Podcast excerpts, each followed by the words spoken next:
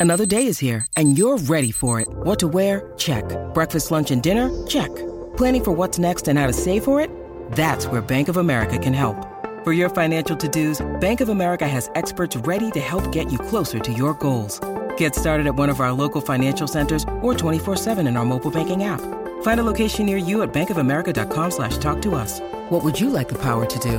Mobile banking requires downloading the app and is only available for select devices. Message and data rates may apply. Bank of America and a member FDIC. With threats to our nation waiting around every corner, adaptability is more important than ever. When conditions change without notice, quick strategic thinking is crucial. And with obstacles consistently impending, determination is essential in overcoming them. It's this willingness, decisiveness, and resilience that sets Marines apart. With our fighting spirit, we don't just fight battles, we win them. Marines are the constant our nation counts on to fight the unknown. And through adaptable problem solving, we do just that. Learn more at marines.com. The offseason has officially begun for the Seattle Seahawks and other NFL teams who failed to make the playoffs. And it is time to dive into all of the different machinations that go into roster building, team building, coaching decisions, player decisions, and who better to come in and get us set up for that than Chris Cluff, old friend of the show, former Seahawks beat writer and published Seahawks author, will join me today. We're going to break down how we can fix that defense. Is Pete Carroll's job really safe? Could there still be a move before the season starts? And if so, what kind of staff changes will we see from him? And we'll talk a little bit about the offense, his thoughts on Geno Smith, salary cap, how that can be managed. Lots to get into. So let's do that. Chris Cluff up next today on Seahawks Forever. Welcome to the Seahawks Forever podcast, in depth analysis on everything Seahawks. And now, here's your host, Dan Viens. Welcome back, everybody. Hope you're uh, recovered from any watch parties you may have had for the national championship game last night. Um, interesting night on Twitter for me as a Coug alum and a Coug fan who was uh, who grew up here following the UW program and was rooting for them wholeheartedly last night. There were some raw nerves on Twitter last night, and uh, I rubbed some people the wrong way and not intending to, and so I had to put Twitter to bed last night. Um, so anyway, hopefully you guys are recovered. What a great season for that team, and it was fun to watch a game that may have future Seahawks in it. All sorts of pro prospects running around that field. Uh, old friend of the show, Michael Thompson, and I were going back and forth on Twitter about some of the guys we liked. Um, Junior Colson, middle linebacker for the for the Wolverines, just so many of the guys up front on both sides of the ball for both teams, and of course the quarterbacks, JJ McCarthy, Michael Penix. Lots of future NFL players running around that game, and and uh, and now we enter into draft season as college football comes to an end. So we'll be looking forward to the Senior Bowl. That'll be the next big one, and then the combine, and then the draft. We're going to get into that a little bit today. Um, with Chris Cluff joining me in just a moment. Before then, if you're watching on YouTube, please like the uh, video, subscribe to the channel, uh, subscribe on any audio podcast platform you prefer. You can be a subscriber on Spotify for as little as 99 cents a month and listen to ad free episodes. And if you want to support me in the show, buy me a coffee or a beer. And uh, thanks to Martin Todd Smith, who bought me three beers the other day. I really appreciate the support. And actually, going to do a little bit of dry January from now until the end of the month. So I think I'll cash those in as coffees. Um, let's just let's just get right to it. Uh, Chris Cluff has written two books on the history of the Seattle Seahawks. They are fantastic. You can find them both on Amazon. His name is spelled with a C, C H R I S C L U F F. If you want to look for those. Uh, talking to ex players and coaches, some just really great stories to be told about the those old days of the Seattle Seahawks. And then he covered the team for the Seattle Times for ten years and still writes about them on a daily basis. And I always appreciated his insight. And then we were able to com- connect uh, a few years and a couple of different podcast names ago, and he's been a great regular contributor. So. We have a lot of stuff to cover. Let's just get right to it. This is my interview earlier today with Chris Cluff. As promised, welcome back into the show again. A one time Seattle Times, uh, long time beat reporter covering the Seattle Seahawks and also has published a couple of books on the history of the team. Chris Cluff. Uh, time flies. We were just talking about that before I hit record. It's been longer than I thought it was. Uh, thanks for coming back on the show with me. Yeah, thanks for having me, Dan. An interesting uh, time coming up here. Indeed, and we were just touching on it. Um, there are definitely two seasons. You know, the NFL has become renowned uh, in this day and age for being 365. I think more so than any other any other uh, sports league, and it starts immediately for fans and and uh, media, but especially fans. It seems like of our Seattle Seahawks that that the attention immediately turned to now what, as it does in most markets, but I think this one in particular because you know, Pete Carroll's 72 years old. He's going to turn 73 this year. The results on the field haven't met expectations for the fans recently. And we can talk about whether those expectations may have been a little bit unrealistic after a surprisingly good year last year. But in in the, the 48 hours since they were eliminated from the playoffs on Sunday, all of the narrative seems to be that Pete Carroll is safe. He goes on his coach's show. He says he's positive about the future. He says a lot of the same things that we've heard before. And then he says he thinks this team is closer to the Super Bowl today than they were a year ago. Uh, let's start with this. Just give me your general thoughts on where this organization stands, where this team kind of stands in their trajectory, and how do you feel about Pete Carroll's job status? Well, I, I feel like uh, the it's hard to, to, to know why he thinks they're they're a Super Bowl contender or, or, closer than they were a year ago when their defense is just as terrible as ever. Uh, it, it's been this way for the last six years, and he hasn't fixed it yet. And he's been through a couple of different defensive coordinators, and I'm guessing he's gonna if he's if he's if he does stick around like he wants to, I'm guessing we'll have a new see a new, a new defensive coordinator. Sure, sounds well. like it. But uh, as far as the as far as where this, this this franchise stands, it's it, it's hard because the defense shows no sign of getting better. Uh, no matter what they've made so many changes dan. They've brought in different coordinators different players. They've they've uh, kind of tweaked their scheme. Uh, they've done so many different things to try to uh, you know create a functional defense and yet here it is a bottom three defense again yeah. So this is this to me that is the big problem is how do you fix you've got to fix the defense and I, am I'm, I'm feeling like Pete has just kind of run out of uh, of ideas and that uh, you know I'm I, I, would be totally fine if Jody Allen wanted to move on from Pete and and, and start a new era of you know find a new coach and, and do that but if Pete stays you know is there any way to have confidence he's going to fix it when he hasn't for six years? I mean, that's the elephant in the room. That's the big question. I I've come to a point where, and I've been saying it on the show now for a couple of months that that I'm ready for a change. I think change would be the right move to make at this point. And as as much affection as I have for Pete Carroll, the man, and what he's done here, for all the points that you mentioned. And what's interesting to me is this: that right now in the NFL, that that those motors are turning and, and teams are making those moves. Black Monday is come and gone, and we only saw two head coaches let go yesterday, but today Mike Vrabel. There still me still might be a couple of more uh, uh, of more. The Seahawks do things differently though. Two years ago, coming off the seven win season when they missed the playoffs, there was some reporting that Jody was thinking about some changes, and everything kind of revolved around a meeting that was had a couple of weeks after the season. And then, you know, we know now that one of the dynamics of that meeting was Russell Wilson was pushing for some change and Jody kind of had to make a choice. But they don't, they're not knee jerk. They do things a little bit slower. Do you still think there's a chance that his job is being evaluated?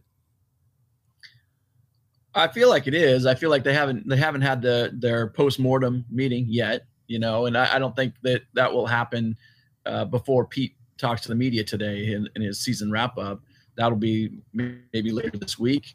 Uh, it's, it's always usually a few days after the season or, or even maybe next week, but I'm guessing it's sometime this week, like Thursday, Friday, something. But uh, we'll we'll see if anything comes out of that, or if they they maintain status quo and Jody Allen feels like she wants to give Pete one more chance and not have him go out on this sort of sour note uh, of not making the playoffs. So I feel like that's where I lean is that she, she will allow him to come back for another year, and then if things don't improve drastically next year, then then the change will be made.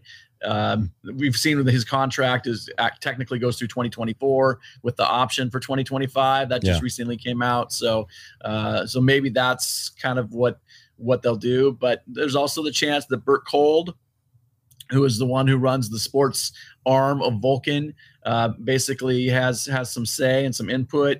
Uh, he was the one who, in 2009, he sort of kiboshed Mike Holmgren coming back.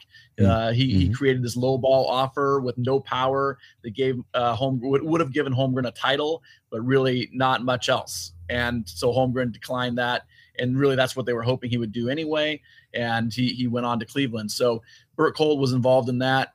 Bert Kolde may be involved here in in in uh, having uh, Jody Allen's ear about what to do with Pete Carroll. So there, it's I don't think it's totally resolved yet, and there may be some machinations going on uh, that way.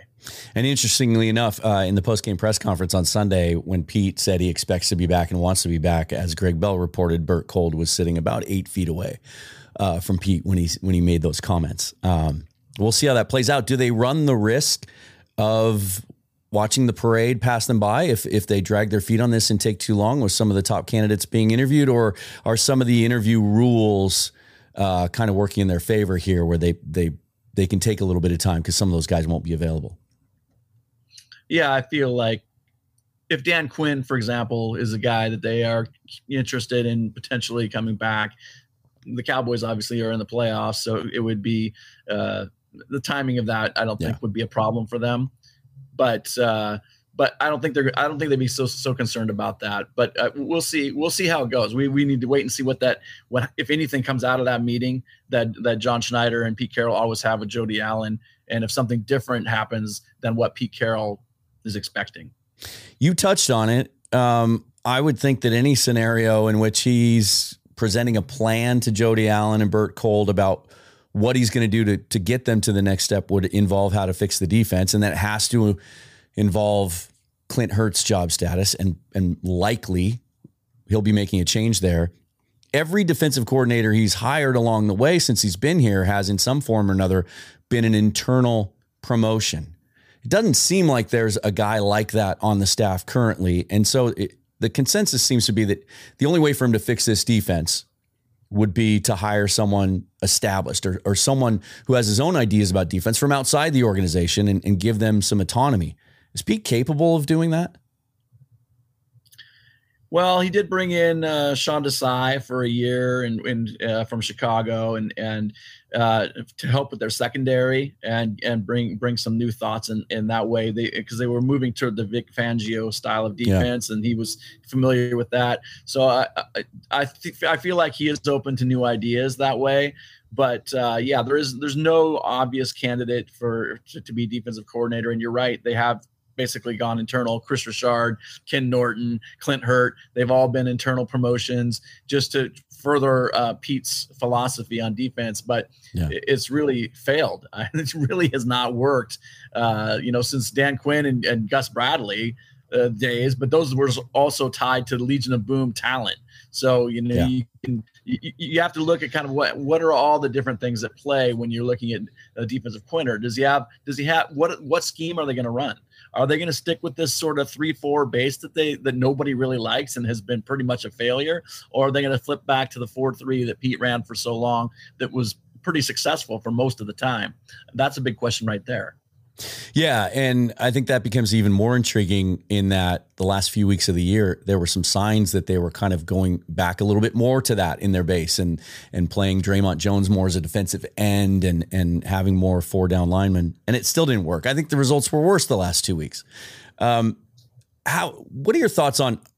Pete talked a lot in his coaches show on Monday about youth. Chalked a lot of things up to youth that kind of, I don't know, I, if you want to use the word excuses about missed assignments and things like that, and even some of the locker room behavior with the, the cigar, cigar gate that has kind of got some people riled up the last couple of days and said, ah, that's just young guys being young. Um, and at the beginning of the season, it's hard to tell now because they added some guys that that raises. But at the beginning of the season, the initial 53s, the Seahawks were the fifth youngest roster in the league. And, and we kept hearing that throughout the, the year. Fifth youngest roster. Uh, the youngest roster in the league belongs to the Green Bay Packers. And the third youngest roster in the league belongs to the LA Rams, both of whom improved as the season went along and go into the playoffs. Um, is is youth one of the factors holding this defense back, or is that just a hollow excuse? Yeah, I feel like Pete was kind of grasping at, at, things there to explain away. If you look at it, they just did not improve. Their defense yeah. did not improve throughout the whole season. They they started out fairly well against the run in the first few games, but then October, November, December, even to the final game, they were giving up 150 plus yards almost every single game on the ground, and that's a that's a keep away style of, of game that keeps that keeps Geno Smith and the offense off the field. And yeah, the the, the offense had some some uh, injury issues that really kind of hindered it uh, for you know a lot of the middle chunk of the season, but. I, I, felt like Geno Smith played really well, and he made the most of a lot of his chances, and he obviously was very clutch which was a big question about him yeah. uh, coming in. You know, because uh, last year he his only clutch games were I think were both the Rams games, whereas this year they, he had seven clutch, uh, you know, fourth quarter, uh, you know, touchdown passes to take the lead, tie the game, whatever. You know, keep the Seahawks right where in the winning zone there. So uh, give him more chances, help him out more you know, uh, give him some some interior offensive line blocking as well. And that offense, that offense is is ready to go. It's the defense that needs to to, to, to be elevated to at least functional. It's not even functional. That it didn't, yeah. as we just talked about, didn't even improve for the entire entirety of this season. It did not improve.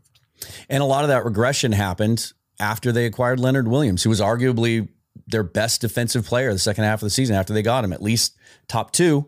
Um, which is you know not encouraging. And, and to your point, uh, Seahawks finished 12th in the league this year in EPA per play on offense, but 28th in number or uh, points per drive. I'm sorry, I'm I'm getting mixed up. Uh, 12th in the league in points, drive, per yeah. drive, uh, but yeah. they only had 28 or they finished 28th in number of drives. I think you posted that the other day, um, which just points out you know the defense just not being able to get off the field. Yeah, and they were ninth in points per play as right. well. So uh, they're they're high. They're top, they're a top ten scoring offense yeah. if you give them the opportunity to score. I was just looking at that number before you hopped on, and that ninth in EPA per play, higher than the Rams, which of course uh, played a couple games without Matt Stafford, but higher than the Chiefs, Eagles, Texans with C.J. Stroud, nearly tied with the Ravens, um, where Jackson's probably going to be the uh, the MVP this year. So uh, sneaky good offense. And we're going to talk about Geno in a moment. I want to stay on the defensive side of the ball, though, because I want to talk about something positive. The last time you were on my show was right before the draft, and we talked a lot about whether or not the Seahawks might actually select a cornerback in the first round, something they had never done. Obviously, they did. Devon Witherspoon might be the favorite for Offensive Rookie of the Year. When you look back now, considering the, the problems the Seahawks have had on defense against the run, the fact that Jalen Carter played well as a rookie for a while, seemed to be the front runner for Defensive Player of the Year, stayed out of trouble, didn't cause any problems. Was that still the right choice? Do you think they still did the right thing by taking Witherspoon at five? Yeah, I think Witherspoon is a great player. I think he's one of their top three defensive players. If you bring back Leonard Williams, if you don't bring back Leonard Williams, it's Witherspoon and Nwosu. Uh, they really missed Uchenna Nwosu when yeah. he got hurt. Uh, their pass rush really fell off after that, and uh, Mafe just couldn't play off him on the other side. He just was gone, so there's nobody to play off for Mafe. And Mafe had that huge run of, of sacks, and then just you know a, a cold stop, yeah. you know, to his to his sack streak. But Witherspoon, every time he's out there He's playing bigger than his size. He's he's bringing like uh, you know mammoth hits. He's he's a very instinctive player. He's fast. He chases down. He, he, he can. His closing speed is great. Uh, his instincts to get in there and uh, know where to go, where the ball's going to end up. Uh, this guy's only going to get better, and he's a, he's a great player. I feel like he was a great pick, and uh, I think he, as you said, he could be defensive rookie of the year for sure. Um, the, the, numbers kind of all support that. Uh, people are kind of arguing arguing for that in certain ways. I, I, don't get caught up in the awards and stuff. I'm more about like how do, do players fit into the team yeah. and and what's his trajectory as a player and, and his trajectory. I mean, the sky is the limit for for Witherspoon for sure. Uh, highest rated defensive rookie by PFF, only defensive rookie to make the Pro Bowl. Um, it, it, one of my one of the things I enjoy watching the most covering the draft and then and then seeing it translate to the NFL is when a guy takes what you see on tape in college and and does translate that to the program. And the things that we saw that excited us about Devon Witherspoon at Illinois, we saw those things on the field, you know, and just just that spirit and that spark that he adds to the defense. Uh, before we talk about the other side of the ball, Leonard Williams is going to be a big issue this offseason. They gave up a lot to get him, presumably with the idea that, that he's a guy they've liked for years, really wanted, need in this program. that they're going to do everything they can to re-sign him. But Jordyn Brooks also entering free agency, and until he got hurt at the end of the year, seemed to be playing even better, I think, than he was before he tore the ACL last year. Um, they've spoken at length about how badly they want him back too. If you can only choose one, which guy do you think is more crucial to bring back on that defense? No, Leonard Williams, hands down. Hmm. It's uh, for me. It's it's about fortifying their the trenches, both sides. Yeah. So it, it, that uh, as anybody who's ever watched football knows, it's it's won uh, at the line of scrimmage. Absolutely at the line of scrimmage every single time. If you have an offensive line, a defensive line, and a quarterback, it doesn't matter what your skill players are. You can have weak corners, whatever. If you're if you're super strong up front and you can dominate the line of scrimmage on both sides, you win most of your games and most of your playoff games. So Leonard Williams easily over over Jordyn Brooks, who if if they want him back, that's fine. But there's a reason they didn't pick up his option, which would have been I think like twelve million dollars he's not worth that. So you you you need to see what let him see what his market is, and if if he's affordable to you in the way that you want to pay him, that's fine. Leonard Williams, on the other hand, he he's also going to see what his market is. He's he's going where whoever pays him the most money. I guarantee that's where Leonard Williams is going. He's not. He has no loyalty to the to Seattle. Yeah. He was traded here, so he didn't choose to come here, and he he will he will pick whoever is paying him the most money. And right, right now he's in the twenty million zone right per year. So that's probably what the Seahawks are going to have to pony up if they want to keep him, uh, bring him back, and not have that second round pick basically be a waste uh, on on the trade, kind of like the Sheldon Richardson deal turned out to be. Let's talk about offense. We knew when Geno signed his deal last year that there would be questions this offseason um, based on how he performed because the, the contract had so much flexibility to it and uh, it, an easy out if, you know, considering that you think a $17 million dead cap hit is easy, but but something that, that they weren't hamstrung by if he didn't live up to expectations.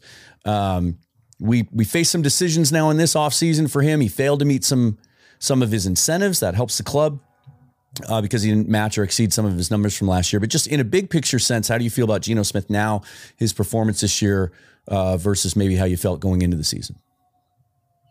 Uh, well, Geno said the other day, he said he felt like he improved this year and uh, had a full year of starting uh, for Seattle under his belt and and really was able to become a better leader. Uh, he had better pocket awareness, things like that. I mean, there's some throws that he made were just incredible. I mean, the, the throw to Tyler Lockett to win the game the other day, uh, incredible throw. He, he, he, really, he, he, and those, cl- like I said earlier, the clutch plays that he made yeah. in the fourth quarter of a lot of games this year. I mean, they, they won what five games in the last minute and or last two minutes and uh, they were they were they were barely it was hard for this team to win but Geno did everything he could to help them win. Yeah. And I feel like he is uh if you just surround him with the right guys, you need a he need, needs help interior interior offensive linemen.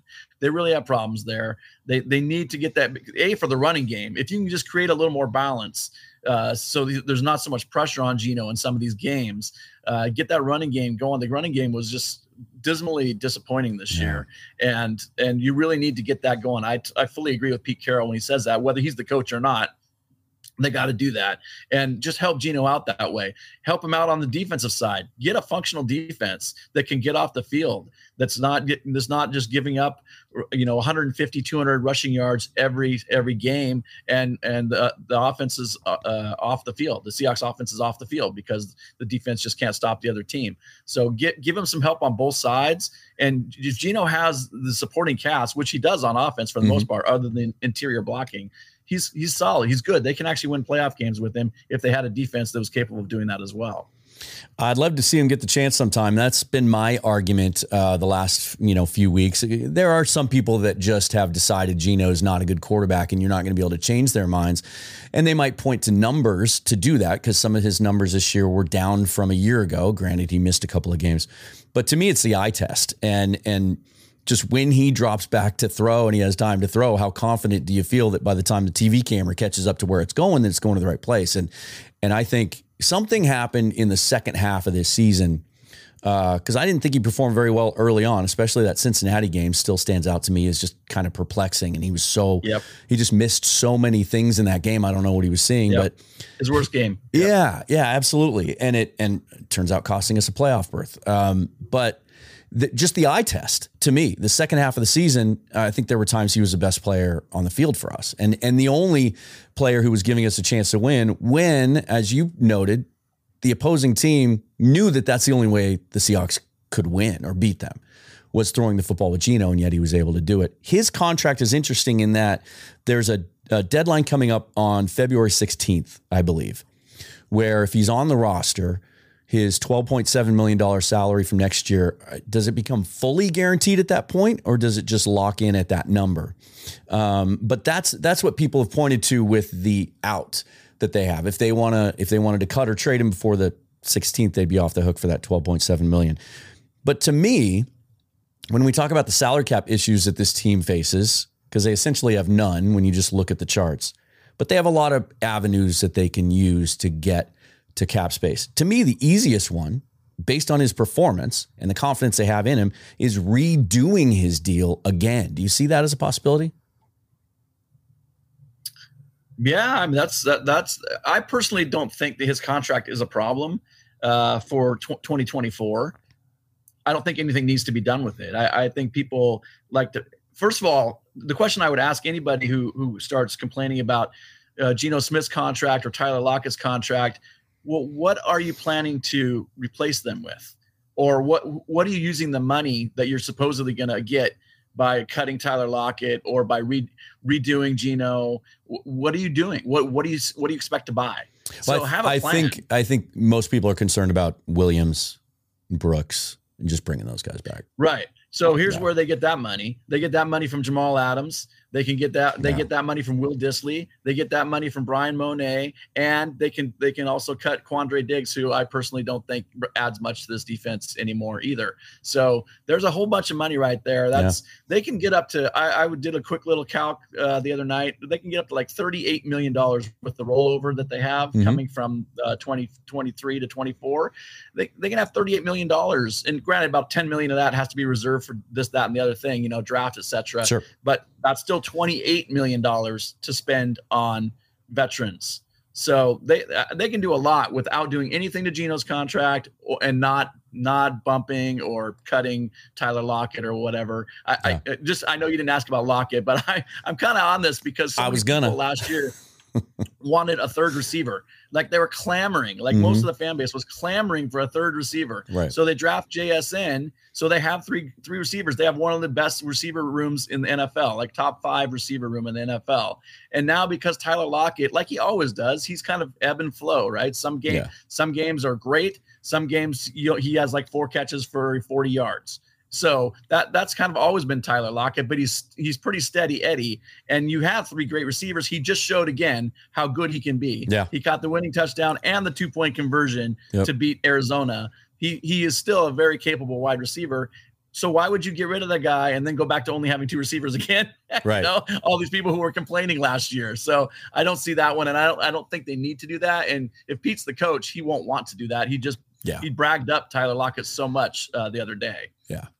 And I, I, I, you make a good point. I played with those calculators too, and it's it's pretty easy to get to those numbers. And and I guess the other possibility is because that twelve point seven to, G, to Geno is not guaranteed, uh, they could do an easy bonus conversion if they wanted to there, uh, depending on where their cash situation is. Yeah, sure. Um, I, I, I did think this was interesting though because there are still people, uh, a, a big portion of the fan base uh, looks at that that mid first round draft pick, and they look at the fact that this is shaping up to be uh, maybe the best early round QB class in quite some time. Could get even better if JJ McCarthy declares, and they want a quarterback, despite how Geno has played. Uh, Colin Cowherd went on Seattle Sports 710 yesterday, and I, I don't know if you heard his interview. He was brought on mostly to talk about the national championship game. Uh, but he was asked about the Seahawks too. And he said, uh, love the roster, love the coach, love the organization. All they need is a quarterback. If Josh Allen was on that team, they would be the best team in the league. Um, what is it about? This is the last thing I, I didn't mean to to to really belabor the point on you. What is it about him that that some people just find so hard to buy into? Uh, I'm sorry about about Geno. About oh, Geno. About Why Geno. is it that some people just don't buy what he's doing on the field? Uh, because he was a long time backup, and uh, he, he's not he's he's not one of those guys who's had a lot of success. So people, I think, kind of just look at his priors, you know, and just think that uh, he's, he's, he's only going to be a backup ever or a, a middling middling starter at best. He can't win playoff games, and I, I agree that uh, he, he, he might not always be able to elevate the team, but I think this this last season, despite their failures in other ways, he showed that he can be clutch, and that was one of the things I wanted to see from him was can can Geno Smith be a clutch quarterback? Yeah. And he really was in a lot of in a lot of games, uh, the, the games that they won, all time record. So, yeah, there and, you go. Exactly. Should have so, had a six. If Jason Myers makes that field goal in LA, it's six game winning drives. And you, know, I think this is funny too. How different would the narrative be right now if Jason Myers makes that field goal? Because then the LA Rams are out, and uh, all the praise they've gotten for exceeding expectations, and the, and the Seahawks are in instead. It's amazing what one one play can do. Yeah, I mean, I look I look at it both ways. Uh, Pete was talking about how uh, all th- we should have three more wins and I look at it and say, well, you also won six games by six right. points or less. Right. So you, you can go either way with that. And, and, in the end, you probably were exactly what you should be mm-hmm. an, an, eight or nine win team. Uh, you, you played a lot of close games. You won some, you lost some, and you, you had a couple blowouts on either side as well. And that that's kind of a standard, you know, 500 team right there doing, yeah. doing that kind of thing. So if you have a better defense, they do win a lot of those games that Pete thinks they should have won. But yeah. I think he overrates what what the what the how good his defense should have been. And and some of that is I'd say a lot of that is coaching. I think a lot of it just boils down to this was poor poorly coached defense, just a poorly coached defense, and that's why Clint Hurtt won't be back. But as far as Geno goes, he I like I said, if you just surround him with a few better pieces, he's solid. He's good.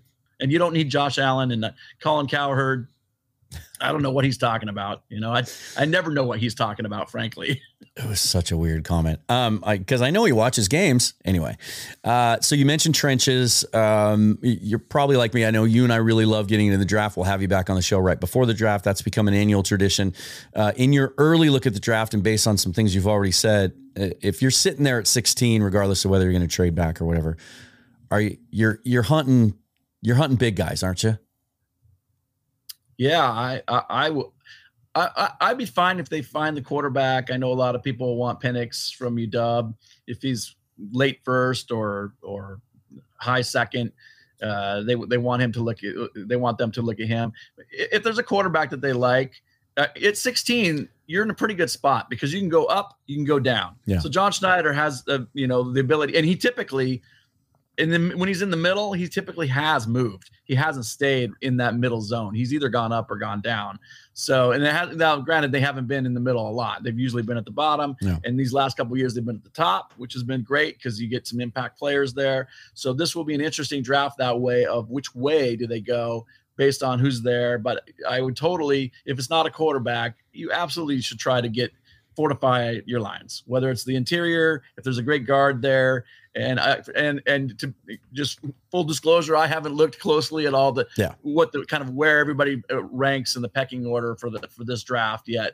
But I would just say, as far as positional, uh, you know, needs go, yeah, let's let's look at the trenches for sure. And there might be a glaring one uh, come April. How concerned are you about what's going on with Abe Lucas? You know, they said early in the season that knee, there was nothing structural. They couldn't fix it surgically. They tried the injection.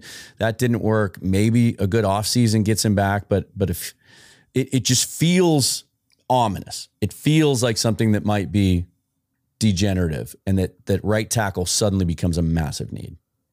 Yeah, it's interesting you bring that up because I was just talking about that the other day with somebody about I feel like Abe Lucas's career might be in jeopardy based on the way it's been uh, uh, presented to us and, the, and yeah. the, things that Pete has said about it. And that would be a real shame because he was so promising as a rookie and just had a, just a horrible time this year. Let's all fingers crossed, you know, hope that he is able to uh, overcome the injury and have some good rehab time and just rest it up and get it get it back to full strength. We'll, we'll see. We, you know, it's unclear what exactly is causing is causing the problems for him. So uh, we'll probably find out more in the offseason a little bit about that. Uh, maybe John Schneider will shed some light on that uh, when whenever he uh, talks uh, talks to people. Uh, although he doesn't like to, he doesn't like to do a lot of details. But every once in a while, he lets something out about about that kind of gives you an idea Yeah. of which way they're going. Uh, so so maybe we'll hear something about that. But yeah, Lucas definitely is a concern, and right, the right side of their offensive line. I mean, there Bradford at guard. You know he's a road grader, but man, he has some troubles in pass protection. Yeah. He just, he just, just. Well, I watched him a lot in this last game because I was very curious to see how he was working with the other guys. So I would focus on him on a lot of the plays for a, a little, a couple drives, and just f- trying to figure out where he was going. He was seemed unsure. Like, should I help this guy over here, Yeah. or like where should I be? So, but he's a rookie, so he, he might still work, work that out. But he's such a big guy. I think pass pro is always going to be a problem there for him. So I think they're going to need to try to upgrade right guard, and they'll have to they'll have to come up with a, another um, option at right tackle uh, if they're if they're not comfortable with with uh, Forsythe, the, the guys that they have. So uh, obviously Jason Peters not doesn't seem like he's he's much of a long term option at age 40 or Yeah. 41, whatever he is. So yeah, I, I feel like their offensive line needs to be needs some more focus again this year. Unfortunately, Uh, final question: Is this a 2024? Regardless of what happens with the rest of the coaching staff, but is, if Pete stays, is it a make or break season for him? I feel like this if he stays, which he probably will, if he if he's back, they they need to he needs he needs to create a create a defense that can can complement his offense. They, they have enough on offense to to get to the playoffs and actually win playoff games. And he, he needs to. It's been six years now, Yeah. so there's it's fading hopes here about Pete Carroll's ability now to to field a defense that's playoff caliber. So yeah, I, I feel like 2024 will be the end if if they can't if he, if he can't fix that and and turn them into something uh, uh, that's competitive that that is, is a playoff team that can win playoff games, not just get to the playoffs because they only has one playoff win in the last six or seven years. Yeah. That's that's not good enough. That is definitely not good enough. And that that's why I think you and I and, and a lot of people are uh, have kind of seen enough of Pete Carroll now. But maybe Jody Allen hasn't. So now we'll see. Yeah. Uh, that is Chris Cluff. If you want this kind of insight, you can follow him on Twitter. Uh, give him your handle, Chris. Let him know where they can find your stuff. Yeah, uh, Seahawk Talk. Uh, and, uh, and I'm also at SeahawkTalk.com, throwing out a few blog items and uh, and uh, complimenting the things you do, Dan. No, thank you, sir. Always love having you on the show, and we'll uh, we'll do our pre-draft uh, hookup again as we do every year. Uh, I look forward to that. Yeah, sounds good. All right, we'll talk to you then. Thanks, Dan. Good stuff as always from Chris. Really appreciate that. Um, give me your comments on the YouTube channel. What do you think about what he had to say? What are your biggest concerns about this offseason? And actually, let me ask this a different way because the big problems keep getting talked about. We touched on them today. But is there anything we didn't talk about today that you're concerned about or that you like, that you think this team can build around, or an approach you'd like to see them take this offseason that maybe isn't being discussed? Also, assuming that Clint Hurtt is let go in the coming days, who are some of the favorites that you might have to come in as defensive coordinator, assuming Pete has to go outside the organization? Always love your feedback. Hit me here in the comments, or you can hit me on Twitter at Seahawks Forever. I am Dan Viens. Thank you so much for watching the show. I will be back tomorrow with Corbin Smith of All Seahawks and Locked On Seahawks, uh, a credentialed full time reporter for the Seahawks who is in the locker rooms, on the field, in those press conferences. We will get his. Um, we'll get his insight from the sidelines about what he saw from this team and how far away he thinks they might be from being able to turn this thing around. Corbin Smith coming up tomorrow. And then John Gilbert's going to be here to talk salary cap with me on Thursday. So lots to get to and a lot more after that that I'm not even going to tease yet. We're just going to make you wait. Thanks again for watching the show. I am Dan Viens. Forever and always, go Hawks.